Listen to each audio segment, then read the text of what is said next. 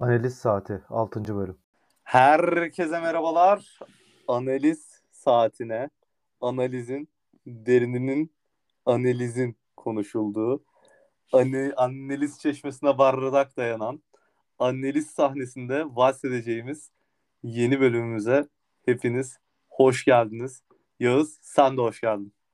Abi hoş bulduk. Abi e, Yağız e, nasıl hissediyorsun kendini analiz saatinde? Keyifli mi? Şaşırdınız değil mi? Durduk abi mu? abi kesinlikle kesinlikle burada e, analiz saatinde bulunmak, artık analiz yapmaya bırakıp analiz yapmaya başlamak e, ve Arda'nın doldurulması gereken büyük ayakkabılarını elimizden geldiğince doldurmak keyifli ve heyecanlı. Kesinlikle, kesinlikle. Ya bu zaten Ya- Yağız'la da biz çok eski arkadaşız ve hani çok uzun yıllar e, yani 2015'ten beri bilfiil analiz yaptığım bir e, dostum. O yüzden e, a- analizlerimiz yine e, yerine ulaşacaktır diye ümit ediyorum yaz bölümünde. Ben de öyle abi. Şimdi biraz şey de var. e, hani ben senin kadar basketbol takip etmem, e, Arda kadar futbol takip etmem. Ama ikisinden de biraz biraz diyeyim. e, fikir sahibiyim. Sana dahiliyeci diyebilir miyiz kardeşim peki? Abi e, denebilir. Direkt şey de e, pratisyen de denebilir. Kardeşim e, pratisyen değil dahiliyeci demek daha doğru olur. Çünkü Yağız, Yağız'ın böyle mütevazı olduğuna bakmayın. Hani gerçekten e, yani ben böyle bazen e, beni e, çok uzak diyarlara götürüp getiren bir kardeşim. O yüzden e, çok farklı şeylere, çok farklı diyarlara yelken edeceğimizi düşünüyorum bu bölüm. Yağız haftan nasıl geçti? Nasıl A- bir yolculukla geldin bu bölüme? Abi dolu dolu bir hafta kesinlikle. E, analiz saatinin bu bölümünde bulunacağımı öğrendiğimde e, karnımda kelebekler pır pır ettiler. E, zıpladılar zıpladılar. Çırptılar kanatlarını. E, Of. keyifler yerinde. Seni sormalı. Senin nasıl bir haftan e, Ya kar- kardeşim valla ya yorucu yorucu bir hafta oluyor ama e, yine de kaydın başına geçebildiğimiz için memnunum günün sonunda. Arda böyle e, be- belli yoğunluklardan kaynaklı katılamadı. E, özlüyoruz kendisini. Buradan selamlar. Onunla tekrar tekrar e, tekrar böyle analizin derininde buluşacağımız e, o saatleri e, özlemle bekliyorum. Ee, buradan buradan Arda'yı da analım. Zaten bölüm içinde birkaç kere daha selam çakarız. Ee, burada e, şimdi asıl sana şeyi soracağım ya. O önemli. Ee, bu e, hafta bu, bu hafta böyle biraz daha şey e, derin geçmişlere gideceğimiz bir bölüm gibi olacak ya Yaz. Nasıl, Abi sen nasıl düşünüyorsun? Valla bir bugüne bir düne e, Bir her her düne. şeye bolca değineceğimiz e, bir gün olacak diye umuyorum ben de. E, bakalım. Yağız peki e, bu, bu hafta böyle e, bir Arda Güler'den bahsedeceksin bildiğim kadarıyla. Arda Güler böyle seni şey gibi heyecanlandırmıyor mu ya? Bak biz yıllardır böyle FM oynuyoruz ya beraber. Ondan sonra böyle şey gibi hissetmiyor musun çocuğu izlerken ya? Sanki böyle a, öz, öz kaynak altyapıdan çıkarmışsın, sahaya atmışsın, ne yapacağını bekliyorsun gibi değil mi böyle? Abi öz kaynak tam olarak aklıma gelen ilk kelime bu arada. Ciddi anlamda altyapında bir anda oynayacağım belirmiş. İsmini ilk defa gördüğün o çocuk. E, bakıyorsun özelliklerini ve abi sahaya atsam atarım diyorsun. 16 yaşında mı? Çıkar gitsin. Oynar. Değil mi değil mi? Böyle koyuyorsun sahaya sırıtmıyor bir şeyler yapıyor böyle sanki hani evladım evladın yapmış gibi seviniyorsun değil mi de Abi şeye? öyle kesinlikle yani ki e, FM'li beni yakalamış olsam bile ben hani bir Fenerbahçeli olarak açıkçası Türk futbolu izlemeyi seneler önce bıraktım. Türk futbolunda da çok kaydeder bir şey olduğunu da açıkçası düşünmüyorum hala. Tek istisna bu çocuk abi. Bu çocuk için bak doğruya doğru yani maç izlemiyorum ama özet izlemeye başladım. Yani her zaman bir Fenerbahçe maçı gününde şeye bakıyorum işte girmiş mi kaçıncı dakikada girmiş oynamış mı ilk 11 mi falan bakmaya başladım. Abi çok heyecan verici ya. Ya zaten abi Türk futboluna bu arada ya çok heyecan verici olduğuna kesinlikle katılıyorum da hani orada Türk futboluna ya özetler dışında katlanmak gerçekten zor bu arada ya. Böyle biz bu arada hani şeyini falan yapıyoruz ya boşunu falan yapıyoruz eğlencesine de hani şey falan kasıyor beni ya böyle e, ciddi ciddi maçı izlediğimde işte o hakem hataları, yanlış oyunlar falan oyun akmıyor bir türlü bir şeylik var bir ri- rigidity var böyle oyunda. Hani inanılmaz yoruluyorum ben mesela Türk yani Premier Lig mesela Nor- Nor- Norwich Leicester maçı izlemek mesela yani Türkiye Ligi'ndeki herhangi bir maçı izlemekten 10 kat nasıl daha keyifli olabilir ya? Abi çünkü e, bir şey var. Hem bir set oyunu var diğer tarafta hem de bir beklenmedik şeylerin olması için bir hata olmasına gerek yok. Birileri çıkıp bir şeyler yapabiliyor. Abi ben büyük bir Alex hayranıydım. Ee, Hı. ve şu an hani hiç çok büyük konuşmak olacak belki ama 16-17 yaşında bir çocuk için. Cidden Hatay Spor maçındaki 5. golde yaptığı asisti izle. Cidden Alex pasıydı ya. Ya biraz e, şey ya Fenerbahçelerin Alex Özlemini bu arada anlıyorum. Yani çünkü hani mesela benim de işte şey oluyor ya böyle bir çocuk Beşiktaş'tan çıksaydı abi bak Sergen Sergen Sergen falan olurdum böyle. Ama hani o ya bu gerçekten Alex gibi mi yaz ya? Abi dünyada Alex hiç Fenerbahçe'de oynamasaydı ve Cruzero'da da oynamasaydı e, bu çocuğu görünce aa bu Alex derdin. Yok şimdi o kadar da abartmayayım tabii ki. Yani birkaç pozisyon, birkaç maç sebebiyle ama e, hani cidden iz- izlediğim kadarıyla çok heyecan verici. Ama abi şu da var. Türk futbolunda her zaman ama her zaman genç yaşında çıkıp da bir şeyler yapan topçu çok abartılır. Şimdi abi bir şeye baktım tamam mı? Ben en son kimleri abarttım diye bir liste çıkardım kendime tamam mı? Şey o, Oğuzhan Özyakup falan mı? A- Olsa da ya sadece Fenerbahçe'ye baktım. Bu Türk futbolu, Batuhan Karadenizler vesaireler işte neydi o Muhammed e, vardı yine genç çocuk Muhammed Muhammed Demirci. Demirci. İşte Muhammed Demirci. Ronaldinho falan diye çıktı Barcelona'ya Ya gidecek şimdi şöyle. Batuhan Karadeniz'i ben ayrı tutuyorum Muhammed Demirci. Ne yap? Batuhan Karadeniz gerçekten çok yetenekli bir adamdı ya. Doğru. o- Orası ayrı. Abi neyse işte şeye geldim bir dedim ki ya ben kimleri bu kadar abartmıyor? İşte Türk futbolunda kimler bu kadar abartıldı? Çünkü hep bir şey vardır o romantiklik. Aa, genç çocuk çıkar oynasın. Ne kaybedeceksin? Sağda pissin falan. Abi sana geriye doğru sayıyorum şimdi. Arda Güler'den önce Berke Özer vardı. Ee, ondan önce Barış Alıcı vardı. Bizim sağ kanadımız. Altınordu'dan Berke ile beraber geldiler. İşte "Aa, Barış bir asist yaptı. Herkes inanılmaz heyecanlı falan. Ondan geri gidiyorum. İşte tutan örnek olarak Elif Elmas var. Aynı şekilde. 17 yaşında geldi abi. Çok büyük scout transferi Erdal Vahit'in. Adam geldi herkese oynasın oynasın oynasın. Ya, zamanı geldi oynadı yolunu buldu. Ama ondan geri gidiyorum. Uygar Zeybek, Salih Uçan, Recep Niyaz, Okan Alkan, İlhan Recep Pas- Niyaz şey değil mi? De- Denizli Denizli Tabii, Denizli'nin tabii. Messi'si değil mi ya? Denizli'nin Messi'si. Messi'ye en çok benzediği nokta boyu ama. Ya abi benim bir tane Denizli'li o da arkadaşım vardı. Çocuk bana yaklaşık videoyu yani mesela her Recep Niyaz konusu geçtiğinde yaklaşık 2, 2 saat 40 dakika Recep Niyaz övüyordu ya. Abi vallahi cidden e, Messi'yi andırıyor çünkü pıtır pıtır ve fıtır fıtır bir kardeşimiz. E, bu arada cidden ben Fenerbahçe'de olmasını çok isterdim, tutmasını çok isterdim ama e, ne yazık ki abi e, pek nasip olmadı. Bak daha da geri gidiyorum. Okan Alkan vardı. İlhan Parlak. e, Oo, Al- İlhan Parlak, İlhan Parlak FM 2008 efsanesidir e, ya. işte ne yazık ki FM efsanesi olarak kaldı kendisi. Çok büyük beklentilerle gelip işte 3 tane 5 tane maçı çıkıp ya bu adam neden daha çok oynatmıyor falan dedikleri noktada da neden oynamaması gerektiğini herkesin daha iyi anladığı e, ne yazık ki topçularımızdan. İşte ondan öncesine gidiyorum abi. Ne yazık ki sağ yüzü göremedi. Biz kendisini başka bir ülkede başka bir şekilde tanıdık ama 2005 civarı, 2005 ya da 2004. Abi Davom Fenerbahçe başındayken denemeye getirilen iki genç oyuncudan bahsedeceğim. Biri Önder Çengel. Kimse bilmez. Ben Ö- de Önder, Önder Çengel'i ben biliyorum. FM'den bilirim yani ben de bildiğim kadarıyla. Diğeri de abi Gökhan İnler. Uf. Abi Gökhan İnler Fenerbahçe'ye denemeye getiriliyor ve Doğum diyor ki bundan bir alt olmaz. E, sonra Gökhan İnler e, denemeden sonra takıma alınmıyor. Adamın kariyerinde Udinese'si, Napoli'si, üzerine Leicester'ı, Türkiye'ye geri dönüp Beşiktaş'ta şampiyonluğu yetmedi, Başakşehir'le şampiyonluğu. Zibil tane şey var. Hepsinden daha önemlisi galiba Leicester'daki şampiyonluğu. Abi evet. O cidden çok kritik bir nokta.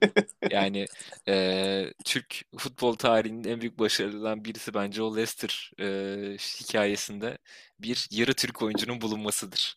Cidden ya yani ve şey çok iyiydi ya o Leicester sezonu hani o Mahrez'li işte e, Mahrez, Vardy, Kante falan o Okazaki Mokazaki o kadro böyle zaten hani şeyde de konuşmuştuk yani bayağı böyle e, Premier Lig'den uzaklaşan çok insanı Premier Lig'e geri bağlayan bir hikayeydi o yani. Hani Kesinlikle. Ve ba- bayağı aslında kelebek etkisi hikayesi orada da. Şimdi hani geri dönüp düşün abi iki sezon öncesine git bu hikayenin. Bu ünlü Facebook'ta zamanda dönen video vardır ya sonradan YouTube'da döndü sonradan Twitter'da döndü. Watford'la beraber abi Watford'la karşılıklı bunlar e, playoff yarı finali oynuyorlar Championship'ten çıkmak için. İşte penaltı kullanıyorlar dakika 90 artı 5 falan maç bitti bitecek. Penaltı kaçıyor, kontraya çıkıyorlar. Troy Deeney bitiriyor. İşte herkes çığlık çığlığa. Watford üst lige, daha doğrusu üst yani finale çıkıyor. E, playoff'ta vesaire vesaire. Yine. Aynen öyle. Abi Leicester o sene tabii ki de çıkamıyor Championship'ten. Ertesi sene çıkıyorlar. Ee, o senenin sonuna doğru Nigel Pearson kovuluyor ve yerine Ranieri geliyor. Artık takımda abi işte Mahrezler, Vardiler, işte Schmeichel'lar, Hood falan filan her neyse kimi ararsan o, o dönemde kim olduğunu bilmediğin adamlar Ma- sürüsü. Mark Albright'ın. Aynen öyle. Ee, işte kimi ararsan işte Christian Fuchs belki işte Schalke'de oynuyordu Christian diye Fuchs biraz iyi, bir oyuncu ya. Christian kayda Fuchs. değer bilinir bir adamdı o sırada ama onun dışında herkes daha no name adamlar. Hani Robert Hutt vardı o da Chelsea çıkışlıdır ha. doğru doğru aynen. O da FM topçusudur. Ee, o sene abi e, adını çok da bilmediğimiz adamlar gidip e, bahis baronlarının be, e, 1'e 5000 verdiği takımı 10 puan farklı şampiyon yaptılar abicim. Peri masalı gibi hikaye. Gerçekten. Orada tabii ki de e, başladığımız noktaya dönelim. Gökhan'inler de o takımdaydı. 4-5 Nasıl? tane falan maça çıktı. Aldı aldı ya o da şeyini aldı yani işte e, şampiyonluğunu aldı çekti gitti yani aslında güzel iş ya. Aynen öyle. Sonra Beşiktaş'a geldi. Orada da şampiyonluğunu aldı. Bakma. Winner bir karakter. Evet, yani tabii sayarsan öyle. Yani daha da komiği alt lige gitti sonra Demirspor'a. Demirspor'la da alt ligden çıktı. Yani orada da boş boş değildi yani. İşte abi ya diyorum ya winner karakter yani ne, nereye gitse bir e, şey remarkını bırakıyor çıkıyor yani Hiç şey yok boşu yok. Türk milli takımını seçse acaba nasıl olurdu onun için? Ya valla e, bence yani bu medya baskısı artı hani e, beklentiler onu biraz daha fazla etkiler diye düşünüyorum ben. Ha çünkü Gökhan'ınlar hani e, oyuncu profili olarak daha böyle daha hani basit işleri iyi yapan bir oyuncuydu yani Prime'da da benim hatırladığım kadarıyla. Hani o yüzden hani Türkiye'de böyle daha hep daha fazlası beklenirdi. Hep daha fazlası beklenirdi gibi geliyor bana. Mümkün abi. Yani o garip bir adamdı şey açısından. e, o beklemediğin e, şutlarla beklemediğin mesafelerden garip goller atıyordu. Beklemediğin paslar atıyordu. Komik yanı şu beklemiyordun cidden. Yani Evet evet. böyle Yani. inanılmaz bir oyun zekası, inanılmaz bir vizyon falan. Hani bu çok konuşulduğunu hatırlamıyorum ben. Sanmıyorum da yani öyle bir e, fortesi olduğunu bu adamın. Ama yapıyordu yani. O maçı değiştiren hamleyi getiriyordu. Türkiye'de olsa böyle şey muamelesi çekebilirler. Maldonado muamelesi çekebilirler de adama. Ben biraz ondan korkuyorum da yani. Olabilir. Vallahi işte ama böyle Gö- ilgili benim böyle gerçekten beğendiğim şeylerden bir tanesi de hani zaten hani o yani şey, o e, İsviçre milli takımındaki hani bu performansını falan bir kenarda bırakıyorum.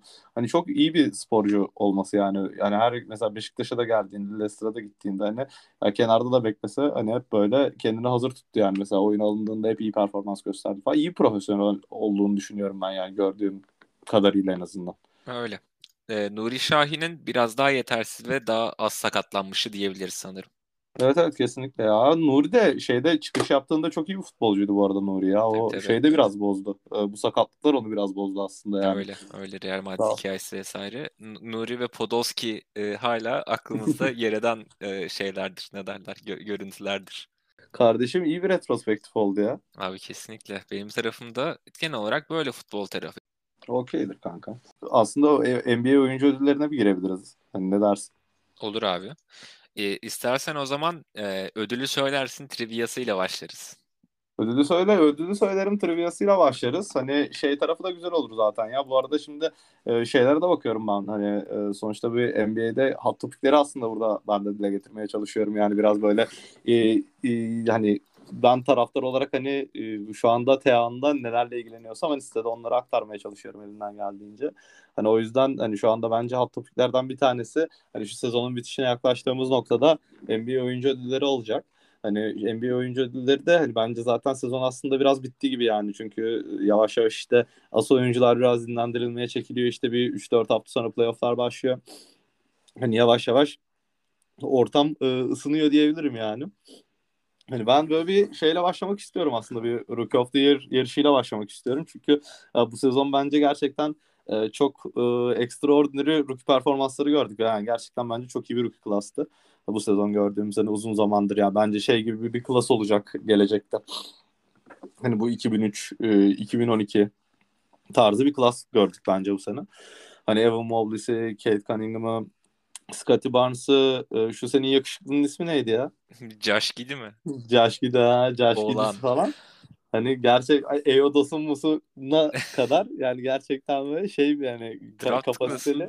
Tek eksiği Casey yok faladır abi. Evet Keşke abi daha tek- geç draft olsaydı.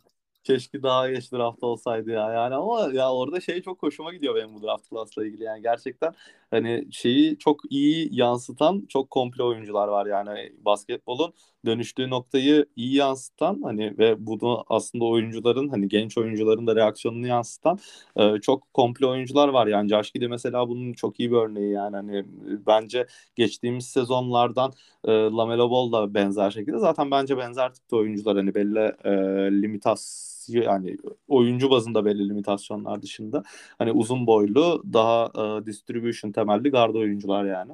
E, o yüzden hani pek çok şeyi bir arada yapabilen hani pozisyon bağımsız olmak üzere hani daha çok top kullanımı e, ve hani aldıkları roller bazında öne çıkan oyuncular var. Ya bunlardan hani bir tanesi aslında e, Kate Cunningham yine. Hani Kate Cunningham'ın mesela hani aslında yani traditional rollerinde hani bir 3 o 3 oynamasını belki 2 numara oynamasını beklersiniz ama mesela o boyda hani çok bence komple bir point guard performansı sunuyor Kate Cunningham şimdilik. Hani Evan Mobley zaten hani bence şey gibi ya Garnet Reborn gibi girdi lige yani ben çok e, farklı şeyler bekliyorum yani inanılmaz bir size'ı var. Hani böyle şeyde yani gerçeğini seyrettiğiniz zaman hani ofu yani çok akışkan oynuyor ve o, hani o akışkanlık gerçekten beni büyülüyor yani adamı izlerken çok hoşuma gidiyor.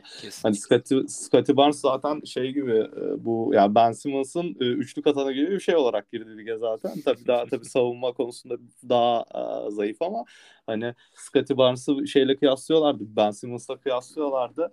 Hani orada gerçekten o kıyaslamanın hani bir realiteye dönüştüğünü de gördük. Yine e, bu yani Jalen Saks'ı da ben çok beğeniyorum mesela. Tabii burada onu saymayacağız ama hani Jalen Saks'ın da ben ileride çok gerçekten e, kapasiteli bir oyuncu olacağını düşünüyorum yani. Çünkü hani gerçekten çok e, aklı başında ve fiziksel olarak çok güçlü bir gardoda. E, ya Franz Wagner'ı, Alperen'i hani Alperen'e daha gelmedik mesela. Alperen bence yani başka bir draftta seçilse top 3, top 5 talent yani Alperen. Hani burada 16. sıraya nasıl kaldı diye düşündük. Yani bence hala bu arada 16'dan steal yani belki kesinlikle top 10'den gitmesi gereken bir oyuncu Alperen.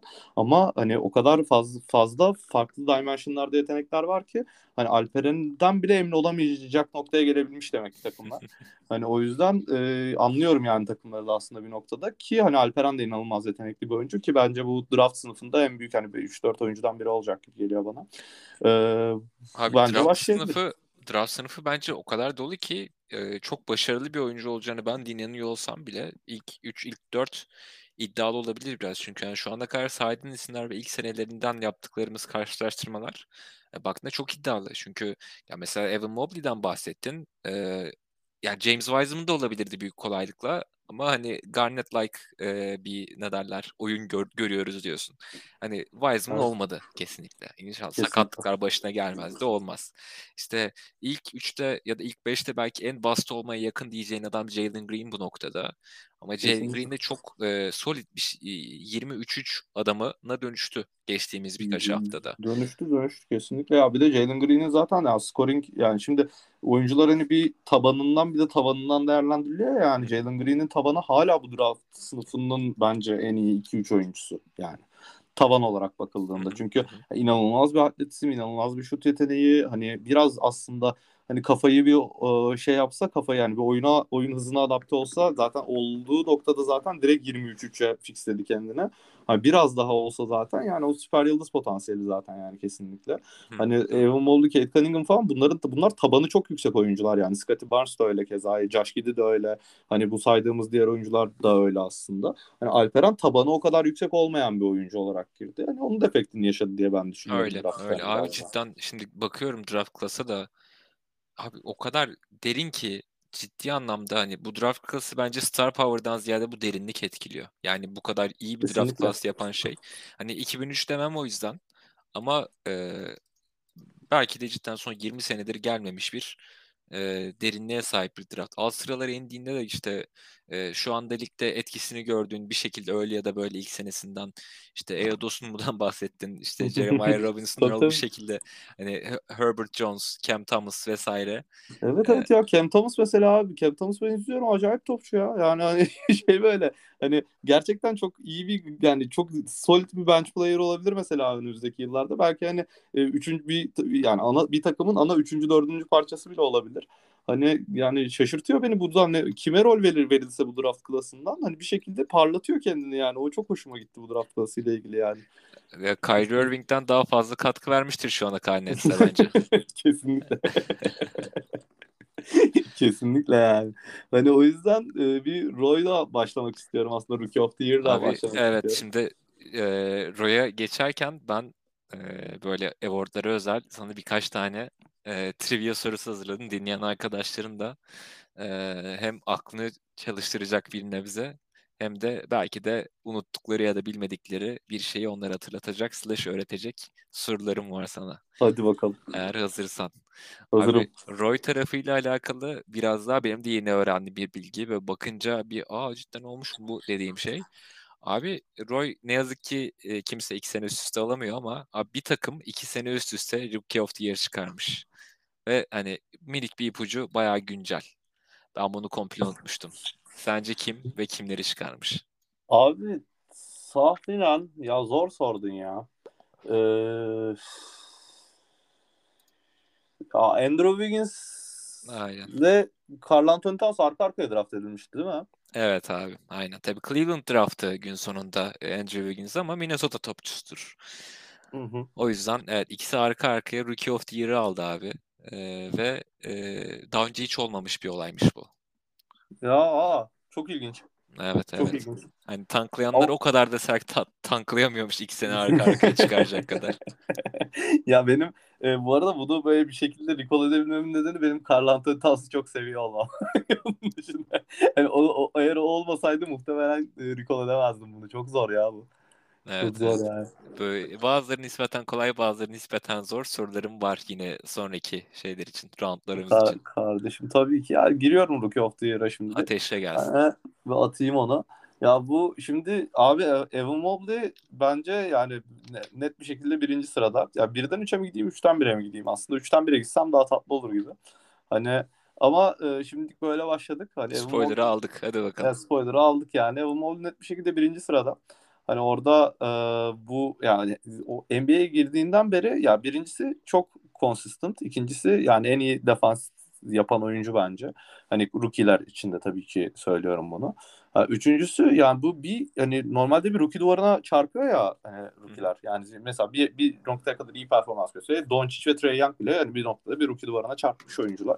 Hani hiçbir şekilde rookie duvarına çarpmadı yani. Hiçbir şekilde böyle normal o, o, hani sürekliliğini hiçbir şekilde kaybetmedi. Hani 15 sayı, 8 rebound, 3 asistlik falan bir performansı var aşağı yukarı. Hani yani bunlar çok iyi rakamlar zaten ve hani bunları yani iyi yüzdelerle de yapıyor aslında yani hani e, yüzde 50 e, e, field goal percentage var. Hani yüzde 67.7 ile e, free throw atıyor ki hani ben bunun gelişebileceğini öngörüyorum çünkü aslında üçlük performansı da fena değil.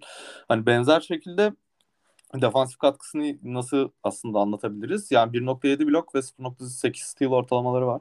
Hani gerçekten yani iyi bir defansif katkı veriyor ve hani sahaya çıktığı ilk günden beri hiçbir şekilde hani bir rookie'miş gibi davranmıyor yani. O yüzden benim birinci sıramda Evan Mobley var.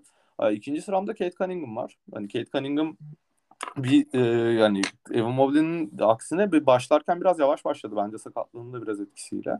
Hani bu e, so hani bu 13 böyle 13 6 5 gibi istatistiklerle başladı aslında 13 sayı 6 rebound 5 asist gibi. Sonrasında ama ya orada asıl yani bizi hani rahatsız eden şey yani %33 ile şut çekiyor olması ve %24 ile üçlük atıyor olmasıydı. Çünkü yani Kate Cunningham zaten kolejde de çok iyi bir üçlükçüydü. Hani çok iyi bir şutör zaten Kate Cunningham. Hani onu draftta zaten birinci sıraya koyan şey de o yani tab- tabanını yükselten şey de o aslında iyi bir şutör oluşu. Hani ama zaten sonrasında hani o sakatlığın etkisini biraz da oyunun hızına alışmasıyla beraber atınca e, yani son 8 maçında bir 22 sayı işte %47.2 ile field goal atıyor, %47.3 ile üçlük atıyor. Hani o böyle bir hani genele baktığımızda da bir e, istatistiklerinde 18 sayı 5 rebound 5 asiste çıkardı. Hani yani genel üçlük istatistiğini %34'e, field goal istatistiğini %42'ye çıkardı. %85 ile free throw atıyor. Yani zaten hani iyi bir şutör olduğunu söylemiştik. Hani Pistons son 9 maçın e, onun, onun sahada olduğu son 9 maçın 6'sını kazandı. Hani gerçekten çok yani Kate Cunningham'la benim hani bu istatistiksel kısım dışında Kate Cunningham'la ilgili benim en çok hoşuma giden şeylerden biri yani Evan Mobley'de de ve bence Scottie Barnes'ta da o, o yani üçüncü sırada da Scottie Barnes var bu arada. Yine spoiler verdim. hani e, o Kate Cunningham'da olan olan ve diğerlerinde olmayan bir özellik ya Kate Cunningham'ın sahada olduğu her an Kate Cunningham'ın iyi bir lider olduğunu görebiliyorsun. Tehlike. Mi hiç? Yani ve çok hani mesela ya o, o, o oyunda olduğu zaman yani herkese sen şuraya git sen buraya git diyor. Hani ya topu eline aldığında oyunu yönlendiriyor. Yani bunu şeyde bile gördük ya çok basit aslında bir rookie sophomore maçı vardı ya bu All Star'da. Hani orada bile gördük yani. Hani e, bu tabii format falan değişti ama onun takımı gerçekten adam direksiyona geçtiği anda takım takım gibi oynuyor. Abi tabii o oynamadığı zaman da Killian Hayes, Corey Joseph ve Saban Lee üçlüsünün guard olmasının etkisi var bunda. Yani ya bu arada e... şeye bisikletine emanet etmezsin ya o Killian Hayes'e. Abi ya kesinlikle hani e, baktığında takıma e, takım demezsin normal şartlar altında dedin ya son 9 maçın altısını kazanlar diye. Tabii. Toplasan 20 galibiyetleri yok zaten gün sonunda. Kesinlikle, kesinlikle. E, o işte 40 sayıdan da az maç kaybetmediler bu sene baktığında. Evet. Ee, ama e, evet dediğin gibi yani çok do- dolu dolu hani cidden izlediğin zaman e, farklı ışıklar alıyorsun. Tam da e, play, şeyde draftta birinci sıradan seçilmesini beklediğin e, bir e, karakter. Ya çok e, karakter yani evet. Hani belki yani ileride atıyorum Jalen Sachs Jalen Sachs'ın tavanı daha yüksek Evan Mobley'nin tavanı çok daha yüksek yani baktığında. Bence Kate Cunningham'ın olacağı oyuncudan. Çünkü hani Kate Cunningham'ın olacağı oyuncu bence yani e, çok ya iyi bir point guard olacak Kate Cunningham. Ama ya bu bunlar süper yani Kate Cunningham bence bir süperstarın bir tık altı gibi geliyor bana tavana ama yani Kate Cunningham'ın sahaya koyduğu karakter çok farklı bir karakter. Ya bence ilerleyen sezonlarda bunu daha iyi göreceğimizi düşünüyorum yani. Hı. Ben en azından gözlemlediğim kadarıyla. Yani üçüncü sırada da Scottie Barnes var. Hani Scottie Barnes da yani zaten Scottie Barnes'ı 3 aşağı 5 yukarı anlattık yani. Gerçekten Ben Simmons benzetmeleriyle drafta geldi. Hani ve yani iyi bir storyline yakaladı kendine. Hani ya o da bir rookie duvarına çarptı böyle. Bir ara true normal yani şu shooting percentage'ları bir %42'leri gördü. Tek Ocak'ta tekrar bir Şubat'ta %54'e çıktı. Hani o da 15.2 sayı, 7.6 rebound, 3.3 asist ortalamalarla oynuyor. Hani e, %49 field goal atıyor. Ya Ben Simmons'a göre artısı üçlük atabiliyor. Yani en azından hani üçlükte bir tehdit diyebiliriz. Bir artı hani daha söyleyeyim abi. Oynuyor. Oynuyor ya evet. yani sahaya çıkabiliyor. Güzel evet, bir artı yani, bu. Sahaya çıkabiliyor kesinlikle yani. Ama ya bunda da beklentinin biraz daha düşük olmasında bence çok büyük payı var. Yani Ben Simmons'la Scottie Barnes'ın beklentileriyle bence lige girseydi muhtemelen daha başarılı bir oyuncu olurdu gibi geliyor bana ama bu üçlük yüzdesini yakalayamazdı kesinlikle. Hani ya %31.1 üçlük yüzdesi var ya bu çok iyi bir yüzde değil kesinlikle ama yani sonuçta ya sen şuta kalktığında insanların üçlü yani savunmanı savunmayı üçlüye getirecek bir tehdit en azından. Bence bu önemli bir şey. Hani %73 ile faal atıyor. Bence o biraz eksi kariyeri için. Yani çünkü çok iyi bir şutör olamayacağının göstergesi aslında kariyerin devamında. Ee, ama yani Scottie Barnes'ın benilerde yani hem o yani secondary ball handler hem de e, aslında e, primary slasher gibi oynadığında çok iyi katkı verebileceğini düşünüyorum Toronto'ya. Yani bence Jalen Saks'ın önünde onu Scottie, Bar Scottie Barnes'ı Jalen Saks'ın önünde seçmeleri çok akıllıca bir hareket olmuş. Evet gün sonunda geri dönüp bakınca ben de aynısını evet. düşünüyorum. Ee, abi dediğin gibi baktığında beklenti hikayesi çok mühim. Her ne kadar şu an Raptors e, işte play-in oynayacak e, bir durumda gibi dursa da sene başına baktığımızda Raptors cidden gemileri yakmış modundaydı. E, bu sene e, kimse ne derler konferansın sondan üçüncüsü olsalar e, neden demezdi en azından ilk iki evet, bitirdiklerinde Siakam dönene kadar. E, o yüzden çok düşük beklentiyle e, başladılar sezona. Scottie Barnes oradaki parlayan bir yıldız gibi Kesinlikle. ışıldadı. Tabii Fred VanVleet e, etkisi de bunda var. Üçüncü, üçüncü adam çok iyi bir üçüncü adam oldu yani. Hani orada Fred VanVleet işte Pascal Siakam hani ve Scottie Barnes yani gerçekten hani e, ya bence bu arada şey de yani Toronto karakteristiğine de uygun bir oyuncu bu arada Scottie Barnes bence. Onu da söylemeliyim yani. Çünkü hani Toronto'da ben böyle bir, biraz daha grit and grind adamlar oynuyor gibi hissediyorum böyle takım karakteristiği olarak. Hani o grit and grind'a da biraz uygun bir oyuncu Scottie Barnes ya. Gerçekten şey yapıyor yani hani böyle bir dirayetli bir oyuncu izlenim veriyor bana. Ee, onu söyleyebilirim. Yani bu sıralamamız bu şekilde. Evan Mobley, Kate Cunningham ve Scottie Barnes. MVP'yi 5. bölümde konuşmuştuk. O yüzden tekrar detaya çok fazla girmeyeceğim. Hani 26-14-8 oynayan bir oyuncu var. Dur şimdi ona gelmeden önce ben sana seri bir soru patlatayım hızlıdan. Patlat. Ee, ya çok hızlı aklına gelen cevapları alalım geçelim abi. Tabii ki. Abi 2001'den bu yana back to back MVP olan 5 kişi var. Kaçını sayabilirsin? Steve Nash, LeBron James. Güzel. 2. Oh, zor soru. Steve Nash, LeBron James benim e, yakın yakın zamanda izlediğim oyuncular içinde. Kobe Bryant olabilir mi? Değil abi. Değil. Son son bir tane daha söylüyorum. Ee, Çok taze düşün- bir tane var. Çok taze bir tane var diyorsun. Ee, Stephen Curry. Steph var aynen. Ondan sonra Aynen. daha tazesi var. Daha tazesi. Ee, e, Durant değil. Ee, Abi Yanis Harden. Yannis. Aa Yannis doğru. 19 ve 20'de aldı. Aynen öyle.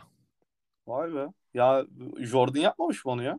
2001'den bu yana abi. Ee, Jordan 2001'den. yapmış mı? Jordan bu arada back to back MVP e, 91-92 de almış. Hah, yani yok yani şimdi Jordan tam olarak başarmadan Evet başarılabilecek evet. Yo- yoksa yani onun öncesindeki dönemde işte zaten Magic Johnson vs Larry Bird döneminde ikisinin de böyle ikis- ikişer üçer aldığı dönemler var. Değil mi? İşte Abdul Jabbar'lar var, Will Chamberlain, Bill Bill Russell vesaire. Öncesinde dolu dolu var da NBA'in ikiden fazla süperstarının olduğu dönemde ki o 2000'den sonrasına tekabül ediyor. Ee, baktığımızda e, çekişmeli dönemlerde arka arkaya iki defa almak bence bayağı büyük başarı. Bence de. Ye- yenisi de geliyor sanırım. Ne dersin? Bana da öyle geliyor. 2022'de bir tane daha back to back Yani- MVP'miz olacak gibi. Kesinlikle olacak ya. Ben hani yani yok içten başkasını seçeceklerine ihtimal vermiyorum yani. 26 sayı, 14 rebound, 8 asist. Hani ya geçen yayında da bahsetmiştim yani e, bu yani o takımı o sahadayken e, ve değilken arasında y- yani 20 e, 20 sayı fark ediyor. Yok için sahada olmasıyla olmaması arasında falan. Ha, acayip bir diferansiyeli var. Hani yok hiçbir dedik zaten. Hani iki bence hani DeRozan demiştik kayıtta ya bence iki artık Yannis oldu gibi çünkü DeRozan'da biraz düşüş var. Hı hı. Hani üçte Embiid diyorum ben tekrar. Hani e, artık dört DeRozan diyorum. O şekilde kapayalım yani zaten e, çok böyle yani net. şeyleri daha detaylı istatistiğe girmek isteyenler 5. bölümümüzü dinleyebilir bu arada. Hani orada daha detaylı açıklamıştık. O yüzden çok fazla detaya girmeyeceğim ama yani yok MVP hayırlı olsun onu söyleyeyim. Ondan sonra ya, Cümlemizde. ya, ya açıklayalım abi artık yani şey açıklamadan Adam Silver açıklamadan biz açıklayalım ya öyle sürekli sürekli şey olmaz. İşte abi Defensive Player of the Year'a geleyim mi? Gel bakalım abi. Defensive çok Player of the Year evet. Ee, zaten e, Rudy Gobert özel mansiyonu ödülü dediğimiz son zamanlarda. Abi son 10 yılda ben açıkçası çok ne derler az isim görmeyi bekliyordum. O düşünden çok daha fazla varmış abi. Son 10 sene içinde 11 sene önce bu arada en son Dwight Howard almış. Arka arkaya biraz domine etmişti o dönemde hatırlarsın. Ondan sonra 7 oyuncu var. Aklına kimler geliyor? Ya abi şeyi hatırlıyorum. Ya zaten Gobert var iki sene. Onu dün, dün gece konuşmuştuk zaten. Aynen. Hani ya Ka- Kawhi Leonard var onu çok net hatırlıyorum. hı. Ondan sonra Ben Wallace'ı hatırlıyorum. Ben Wallace abi 2000, 10 son 10 sene içinde değil. Ben Wallace 5 senenin 4'ünde aldı 2002-2006 arası ama Aha. 10 sene içinde kim vardır? 10 sene içinde ya abi Draymond Green olabilir mi? Draymond Green var 2017'de. Hani şey ya 2006'da da öte ben yani back to back'leri yine yakalamaya çalıştım. Ha yok back to back'ler bitti zaten. Hani Gobert iki Aha. defa üst üste aldı. Kawhi Leonard üst üste aldı. Ee, başka back to back yok. Zaten 7 defa e, back to back'e fırsat kalmıyor zaten. Bir de geçen sene Yannis aldı. Ya geçen sene değil ondan Doğru. önceki sene galiba MVP Yannis artı aldı. Defensive Player of the Year var. Abi onun Aynen, dışında nispeten unutulan isimlerdir. Joakim Noah zamanında büyük bir. All-Star'ken bir anda çok büyük bir e, maaş burden'ına dönüşen Joakim Noah. Yine sakatlıklar sebebiyle. Ee, geçtiğimiz Abi- seneye kadar çok büyük bir 5 numara oyun kurucusu olup aslında defansif olarak da çok önemli parça olan Marc Gasol. Ve 2011 şampiyonluğunun baş taclarından bir tanesi Dallas'ımızın. Ee, 2012'de New York'la beraber bu ödülü alan Tyson Chandler abi. Abi ben şeyi çok ya bu arada Joakim Noah'yı hani gerçekten prime'ında izlememiş olanlar için söylüyorum ya çok iyi bir savunmacıydı. Hani bu e, yani kolejde de öyleydi bu arada yani takımını NCAA finaline taşıyacak kadar enerjik ve iyi bir savunmacıydı. Tabii o zaman NBA'de yani şut çekmenin ve spacing'in bu kadar önemli olmadığı zamanlarda bu çok kıymetliydi. O yüzden Joakim Noah'ya çok fazla şaşırmamak gerekiyor son zamanlarda çektiği, çektiği şutları seyredip. Ama e, ya bu listede ya beni en çok en çok şaşırtanlardan bir tanesi şey oldu ya. Ben Marc Gasol'e çok şaşırmıştım seçildiğinde de. Hala da çok şaşırıyorum yani. Çünkü Marc Gasol bana hiç o hüviyette bir oyuncu gibi gelmiyor. Abi doğru zamanda doğru yerde olmak. Yani Kesinlikle. listedeki geri kalan isimler çok patlayıcı. Öyle bir blok vurdu ki ya aklınız çıkacak tarzı highlightlarda gördüğün adamlarken Marc Gasol çok farklı bir adam abi o açıdan. E, cidden Kesinlikle. e, oyun içindeki, saha içindeki presence'ı e, ciddi anlamda intuition çok kuvvetli adamda. Oyun zekası çok kuvvetli. E, bunun etkisi bence bir nebzede. Abi Nova tarafında da beni e, triple double yapan uzun e, konseptine birkaç bel- belki bir belki iki maç yapmıştır ama ya da yaklaşmıştır işte her neyse. Hı hı. E, Bulls'dayken o tanıştırmıştı ve bu durum beni çok heyecanlandırmıştı.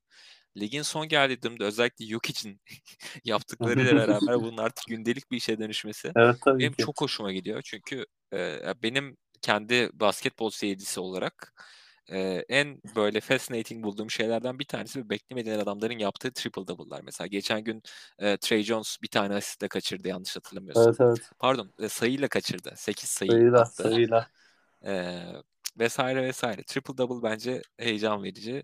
E, Noah da onlardan bir tanesiydi. Evet Noah gerçekten öyle bir oyuncuydu ya. Ben çok, çok beğeniyordum izlerken de. Zamanın bitkilersinde bir oyuncuydu bence de. Hani biraz da bir de şutu olsaydı çok güzel olacaktı. Ya zaten bu bu tarz ödüllerde biraz abi üç şey önemli oluyor yani S- story'si yani bir oyuncu kendine bir hikaye yaratabilmiş. Narratif var mı yok mu? Yani Narratif var mı yani? O, o statlar zaten. Bir de hani takım başarısı. Ya o, o zamanlar Memphis çok başarılıydı. Gasol kendine bir hikaye de yaratmıştı. Hani istatistikleri de fena değildi. Yani o yüzden seçildi tabii yani olabiliyor böyle şeyler ama yani Gasol hani buradakilerin arasında yine nispeten bana biraz daha şey gelen yani defansif anlamda soft gelen bir isim diyebilirim. Hani o Di- Dipoy sıralamasında da aslında onu da biraz e, şey geçeceğim. Yani yine abi birinci sırada ben e, Yannis'i koydum aslında. Ha, çünkü Yannis gerçekten e, sahadayken işte 10.1 e, contested e, shots'ı var e, maç başı. Bir 1.6 deflection'ı var. Hani onun savunduğu oyuncular maç başı e, %4 daha kötü şut çekiyor. E, e, takımın e, takım hani takımla beraber sahadayken e, 105.4 e, sayıda tutuyorlar karşı takımı. E, o sahada yokken 110.3 sayıda tutuyorlar karşı takımı 100 pozisyon başına. Bu da e, takımını yani bu aradaki fark bir takımı 3. sıradan 17. sıraya götürüyor. Yani o yüzden ya bence bu çok önemli bir istatistik. O yüzden ben Yannis'i birinci sıraya koydum tekrar. Ee, ya ve hani bu sezon yani her ne kadar böyle Yannis'in performansları biraz standart olmuş gibi geliyor seyirciye ve yani çok alışıldı artık. O yüzden kendine bir story yaratmakta zorlanıyor bu ara Yannis. Ama ben yani e, bunlara rağmen yani gerçekten bu istatistikleri göz ardı edemiyorum. Kesinlikle. Abi aslında çok kuvvetli bir playoff e, playoff diyorum özür dilerim. MVP contention rakamı setinden bahsediyoruz. Evet. Neredeyse 30 sayı ortalaması var. 11-12 rebound, 6 asist, bir top çalma, bir buçuk blok. Yani şimdi ki. özellikle bunun e, bir top çalma, bir buçuk blok kısmına geleceğim. Bu adam bunu e, zaten 7 sezondur arka arkaya yapıyor. Ve bu yani hayvani bir şey. İki, yani iki statta da birin üzerinde olması ortalamada inanılmaz derecede hayvani. Ee, Kesinlikle. ve bu çok olağanlaşmış durumda. Ee, 30 sayı 11 rebound ortalama inanılmaz olağanlaşmış durumda. Ee, bu 6 asist yaparken ortalamada 3.2 turnover hiç geçmemiş. Hı hı. Bu da hani çok olağanlaşmış İnanılmaz. durumda. İnanılmaz. Ee, son zamanlarda arada e, field goal konusunda, pa, özür dilerim, free throw konusunda çok şaşırtıyor. Ee, şey maçları Ya onu da 13'te 13 geliştirdi mü, ama 14'te yani. 14 mü? Öyle bir Artık maçı da şey vardı. diyebiliriz yani için respectable free throw shooter diyebiliriz bence gayet yani. Yani en azından hacklemezsin. Evet hacklenecek yani hacklemezsin de öte ya %75 de falan atan adam bence respectable'dır ya. Yani Öyle. çizgiye götürmek istemezsin yani. Abi adamı. MVP sezonunda çünkü durdurulamaz güç e, olarak görülüyordu ve %60-65'te falan atıyordu. Evet. O yüzden hani, hani playoff'ta ne yapacaksın? Yenisi biraz dara girdiğinde üzerine verdiğin savunmacı biraz dispensable bir adamsa e, yapış, yapış koluna oğlum. Serbest atış çizgisine yolla. Yani aynen öyle. Aynen öyle. Biraz yani şey gibi ya modern zaman Shaquille O'Neal'ı gibi aslında belli açılardan. Di. Hani artık o hani üçlüğünü de geliştirdi. Hani free throw yüzdelerini de geliştirdi. O yüzden hani ya dediğin gibi abi yani belli bir standarda çok uzun süredir oturuyor.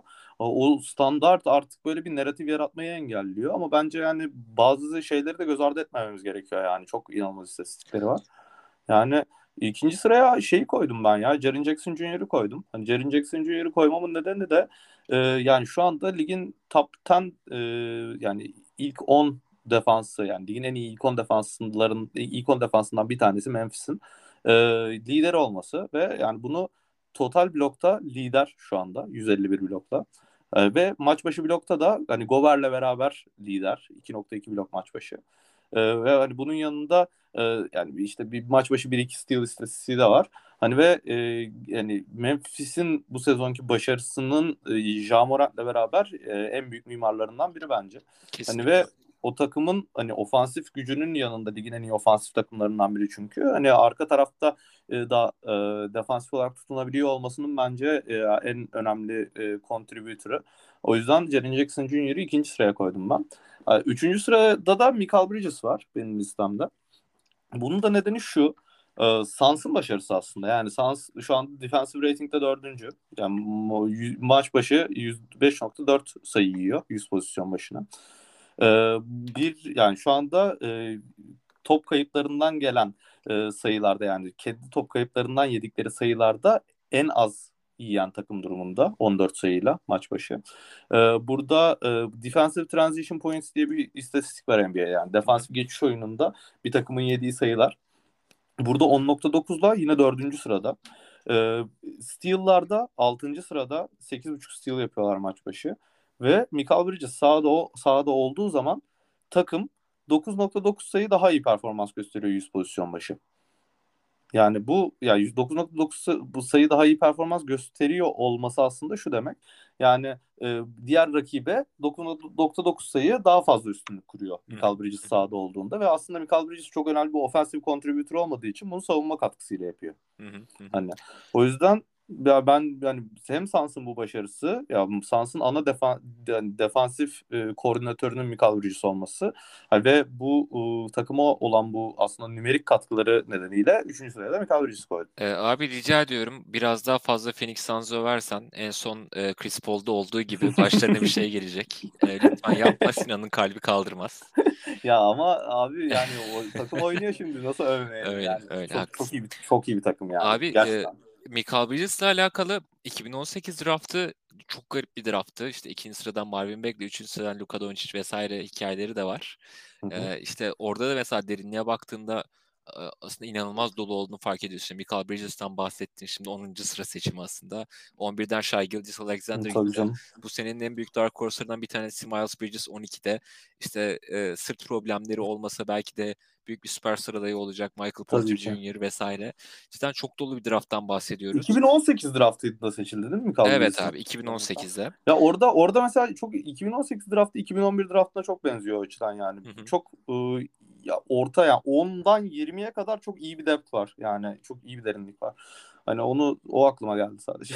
kesinlikle, kesinlikle çok çok derin ve hani şey çok vardır ne derler. Aradan 4-5 sene geçtikten sonra bir redraft yapalım diye işte ESPN Atletik vesaire paylaşır. işte kimi kaça koyarız vesaire. Bence e, bu açıdan yapması en zor draftlardan bir tanesi. Hani Luka'nın bir olacağını sanırım çok tartışmamıza gerek yok. İşte Trey Young'ın iki olacağı hakeza öyle. E, Hayton'la başlayan e, Jaren Jackson Jr. az önce bahsettin yine bu draftta. Hayton, e, Jaren Jackson. Sırası e, değişmeyen tek adam Jaren Jackson Jr. olur orada. sakince dörde koyarım diyorsun. Na.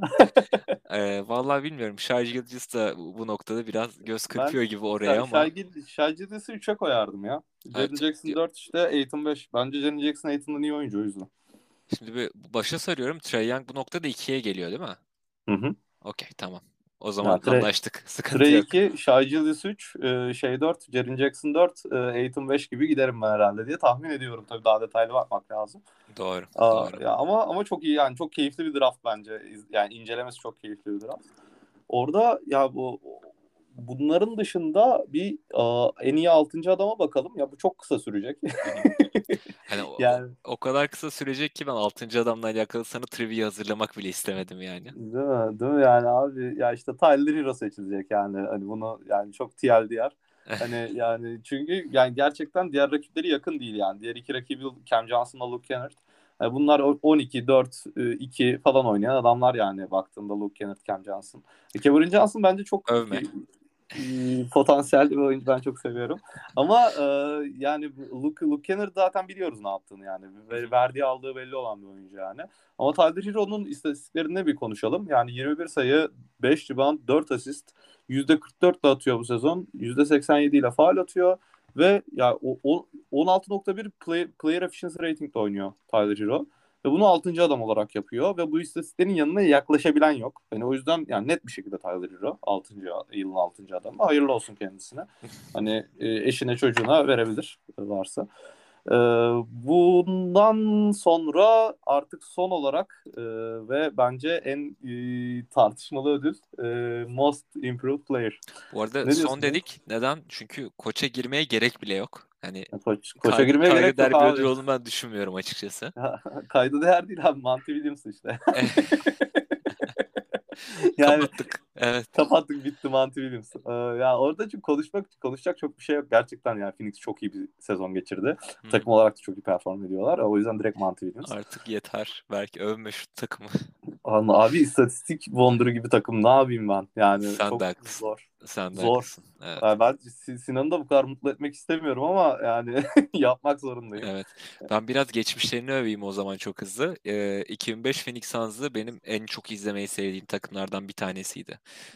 Bu Mike D'Antoni'nin run and gun takımı.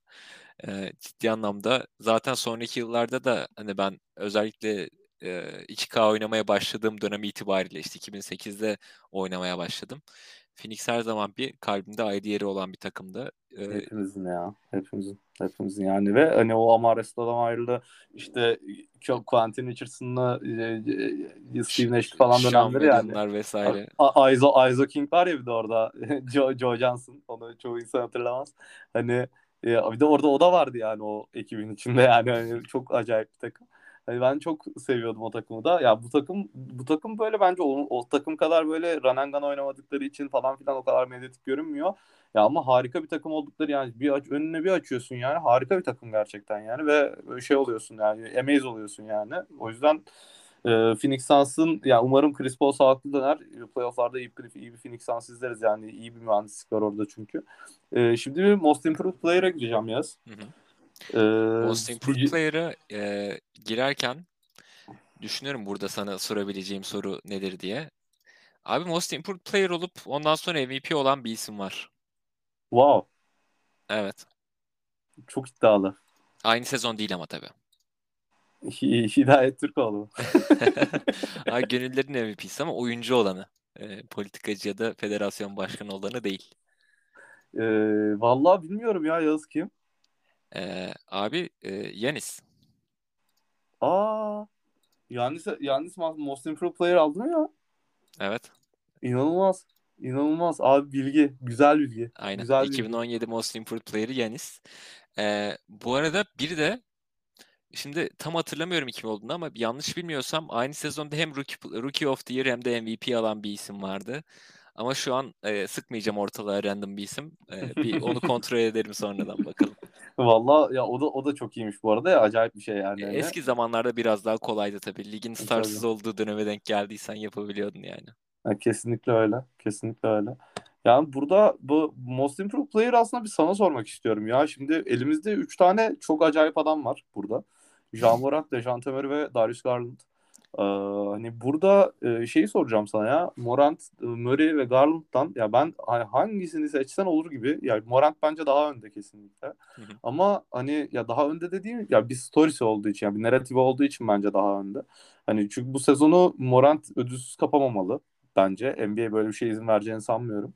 Ee, ama e, sen ne düşünüyorsun? Abi Morant'i siz MVP konuştuğunuz bölümde bir güzel güzel anlattınız zaten. İşte o kadar highlight oyunları işte e, çok ciddi şekilde hem efektif hem de e, yüksek ortalamalı rakamlar görmesi vesaire. E, ben e, narratifi yeterli derecede kuvvetli olmayan ve takımı playoff yapmayacağı için arka plana atılan Dijante Murray'nin burada e, öncü olması gerektiğini inanıyorum. E, zaten podcast'ten önce de seninle bir şeyi konuştuk. Hani şu an ligin steal lideri. Baktığında çılgınlar Kesinlikle. gibi neredeyse triple double ortalaması olan bir adam. E, ve ciddi anlamda bir general.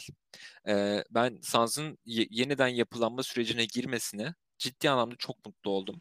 E, zaten bir ölü toprak vardı üzerlerinde. İşte Lamarcus Aldridge'ler vesairelerle boğuşuyorlardı diyeyim e, ne Evet. zamandır.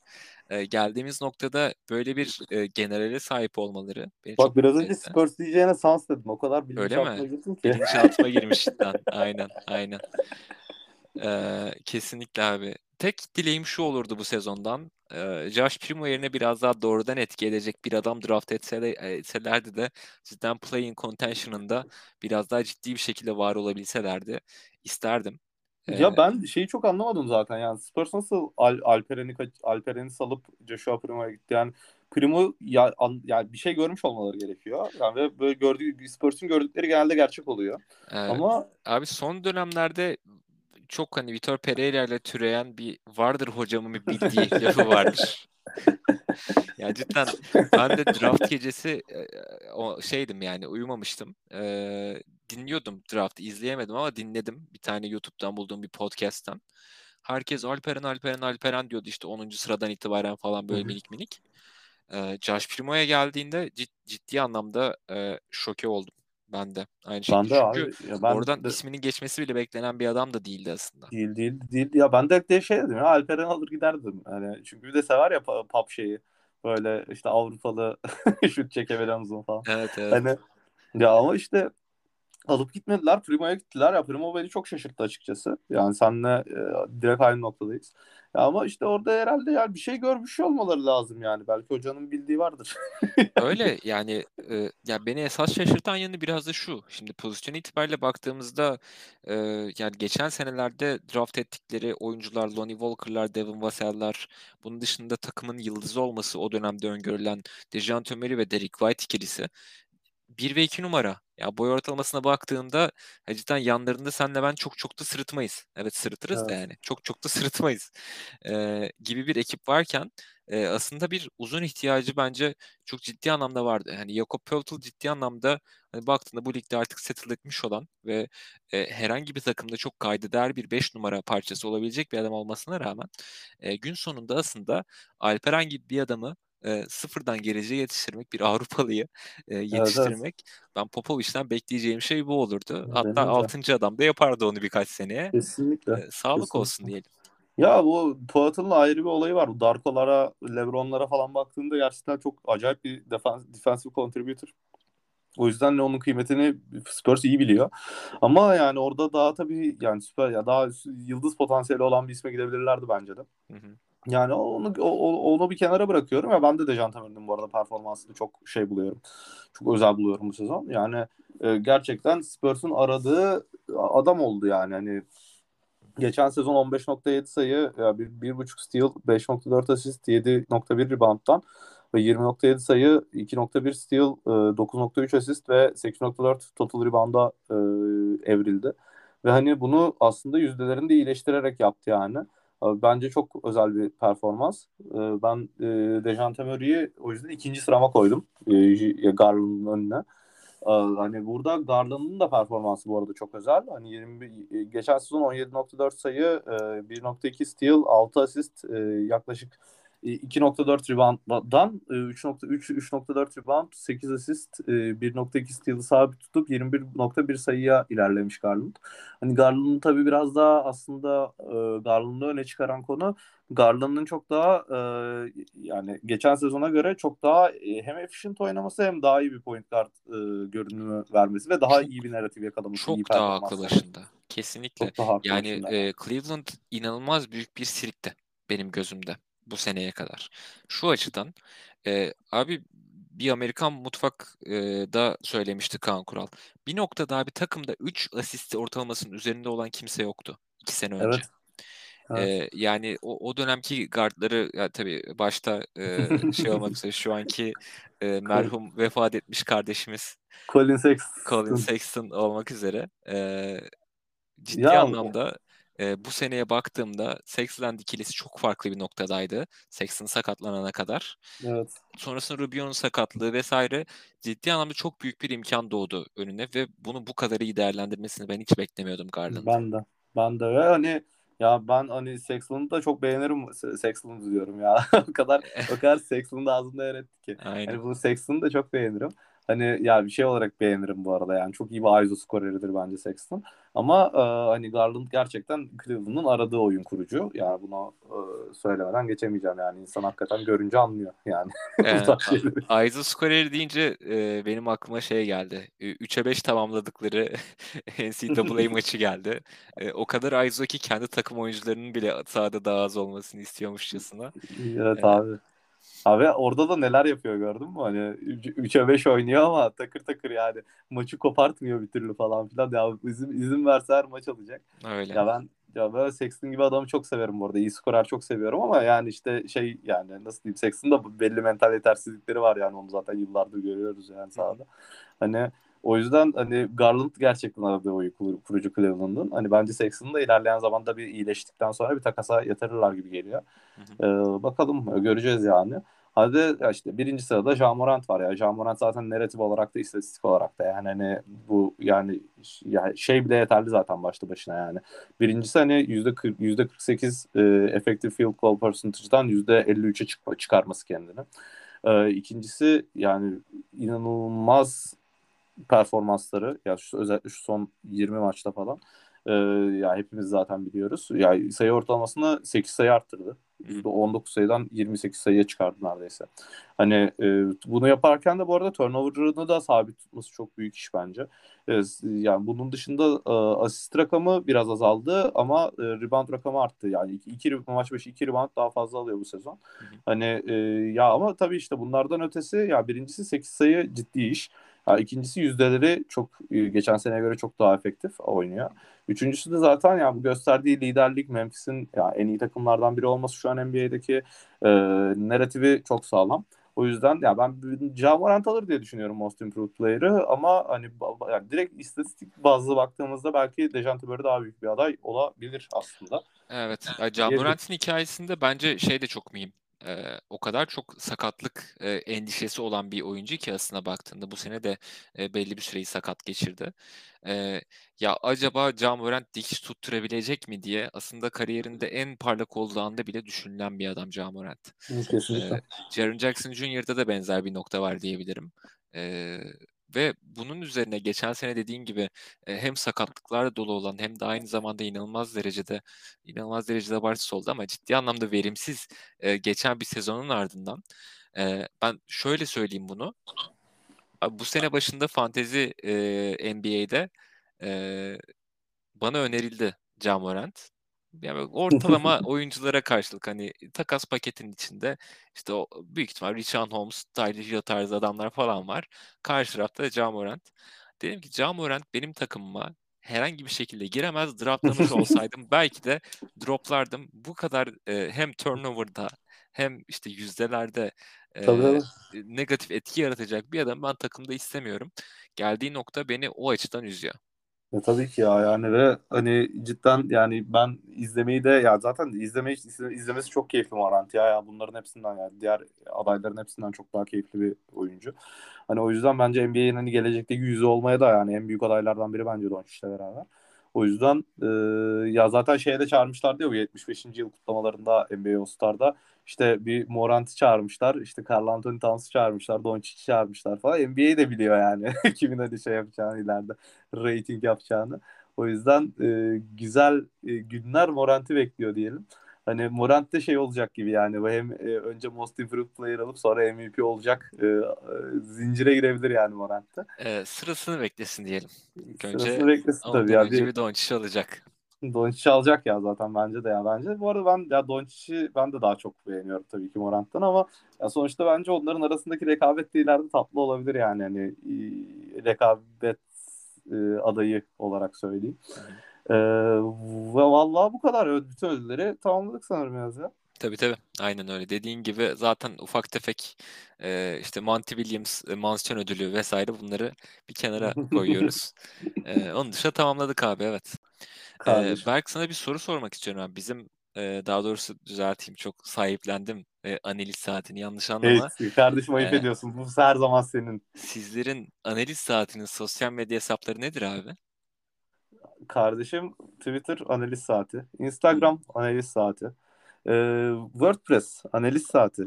Analiz saati ismiyle, analiz saati ismiyle bize dilediğiniz her yerden ulaşabiliyorsunuz. Bu önemli bir konu. İkinci önemli konu e, bu podcast'i e, dinlediğiniz zaman e, bizim e, muhtemelen e, kaçıncı bölümümüz oldu artık? Yedinci bölümümüz oldu. Lütfen bizi dinliyorsanız ve bize e, soracağınız belli sorular varsa e, bize Instagram'dan, Twitter'dan, herhangi bir mecradan bize lütfen iletin. Hani o da e, kritik. Yani lütfen bizle iletişime de geçin. E, ve ve, ve şey yapmayı unutmayın yani bizi dinlemeyi unutmayın. Kesinlikle. Abi o zaman kapatırken e, son bir remark olarak hayatında hiçbir noktada işe yaramayacak. Ama bana komik gelen bir bilgi vereyim sana? Ver abi. Abi Eddie Jones'u hatırlar mısın? Hatırlarım tabii canım. süper. Abi Eddie Jones Tyrese Halliburton'un kuzeniymiş. Hadi be. Yani Acayip aradaki yaş farkı vesaire tabii kuvvetli ama herhalde e, Tyrese Halliburton küçük kardeşin çocuğu. Vallahi Eddie, Eddie Jones da iyi oyuncuydu ha. Bu şey Miami Heat toplandı ya Aha, hani Shaquille O'Neal takasında. hı. İşte Wade, Eddie Jones, O'Neal falan. Ya ve hani O'Neal oraya gitmeden önce o takımın en iyi oyuncusu Eddie Jones'tu. Vasat operasyonu. Vasat operasyonu ama Eddie Jones fena adam değildi ya. Yani böyle şeydi yani nasıl diyeyim kendini holdlardı yani. Güzel oyuncuydu aslında. Ama Tyrese Halliburton'un kuzeni olmasına şaşırdım. Böyle bir kapanış e, bilgisi vermiş kapatıyoruz artık. abi. Kapatıyoruz artık Twitter analiz saati, Instagram analiz saati, WordPress analiz saati. Bizi lütfen dinlemeyi ve sevdiğiniz arkadaşlarınıza önermeyi unutmayın. İyi bakın kendinize. Analiz saati.